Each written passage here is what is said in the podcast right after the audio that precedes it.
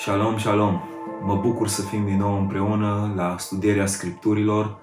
Suntem în Maliahi, capitolul 3, vom vorbi de la versetul 10 la versetul 12, însă voi citi începând cu versetul 8.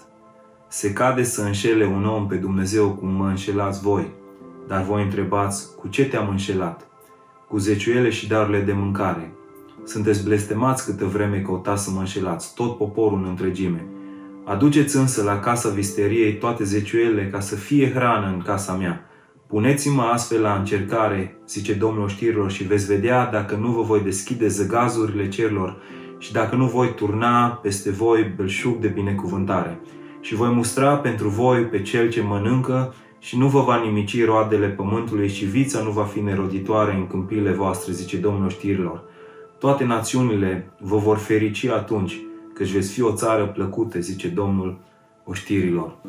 Suntem într-un context în care Dumnezeu vine și spune că El nu poate binecuvânta lipsa încrederii noastre în El și neascultarea față de cuvintele sale. În aceste versete, Dumnezeu vine să tragă un semnal de alarmă legat de lucrurile în care ne punem încrederea. Vedem cum tot mai mulți oameni caută să achiziționeze lucruri care să le confere siguranța. Sisteme de alarmă, sisteme de incendiu, lucruri materiale și clar că la rădăcina tuturor acestor lucruri stau banii. Și asta deoarece pentru mulți banii pot să confere siguranță. Și într-un context în care oamenii cred că banii aduc siguranță, Dumnezeu vine și le vorbește celor din poporul Israel spunându-le Eu sunt singura siguranță a voastră, de aceea puneți-vă nădejdea în mine. Și Dumnezeu îi cheamă să îl pună la încercare prin dărnicia lor. Și asta deoarece oamenii din ziua de astăzi au impresia că cine deține mulți bani are putere și control, iar prin dărnicia noastră și în special prin zeciuielile noastre, noi mărturisim că Dumnezeu deține puterea și controlul. Să dăruim este o expresie a faptului că ne încredem în Dumnezeu, că ne încredem în faptul că El ne va purta de grijă. Vedeți, Dumnezeu nu vrea banii noștri, ci vrea inima noastră. El vrea să arătăm că ne punem încrederea în El, că El este sursa vieții noastre. Însă, dăruirea banilor arată că noi nu ne punem încrederea în noi înșine, ci ne punem încrederea în Dumnezeu.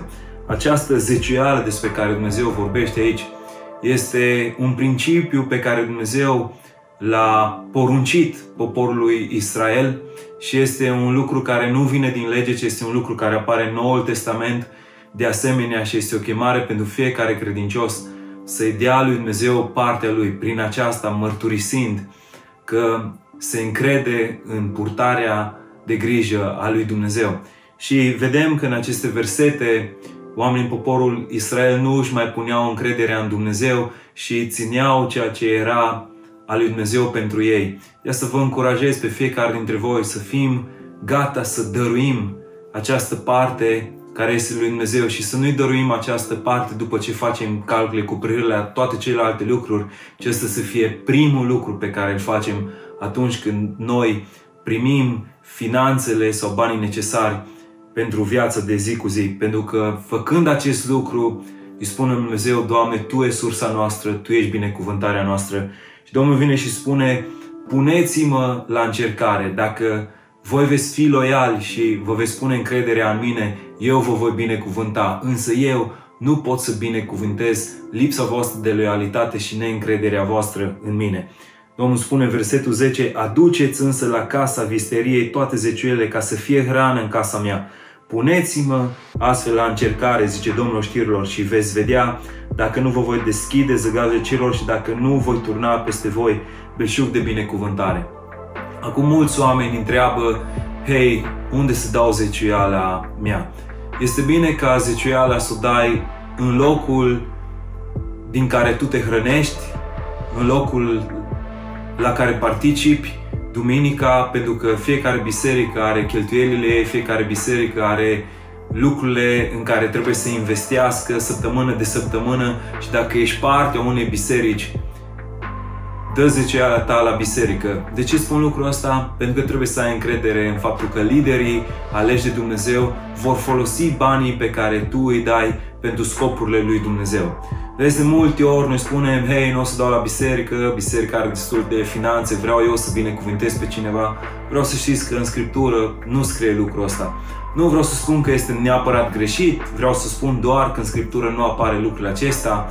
Ca și zeciuială, poporul Israel era chemat să ajute orfanul și văduva, dar nu din zeciuielile lor, ci din dărnicia lor, din mila, mila lor. Și în Noul Testament este acest concept al milosteniei pe care trebuie să o faci pentru orfan, pentru văduvă, pentru cel sărac, dar asta nu era parte din zecioală, ci era peste ceea ce ei dădeau zecioală și aduceau la casa lui Dumnezeu. Și Dumnezeu spune, puneți-mă la încercare și fiți credincios cu acest lucru și eu vă voi binecuvânta. Și apoi, într-o societate agrară care depindea de ploaia care vine de la Dumnezeu și depindea de protecția lui Dumnezeu asupra uh, rodului pământului, el vine și spune, dacă voi veți fi credincios, eu vă voi binecuvânta din belșug și mai mult decât atât, voi mustra pentru voi pe cel ce mănâncă culturile voastre și nu vă va nimici roadele pământului și vița nu va fi neroditoare în câmpiile voastre, zice Domnul știrilor. Și în versetul 12, Domnul vine și spune, pentru că eu sunt un Dumnezeu generos,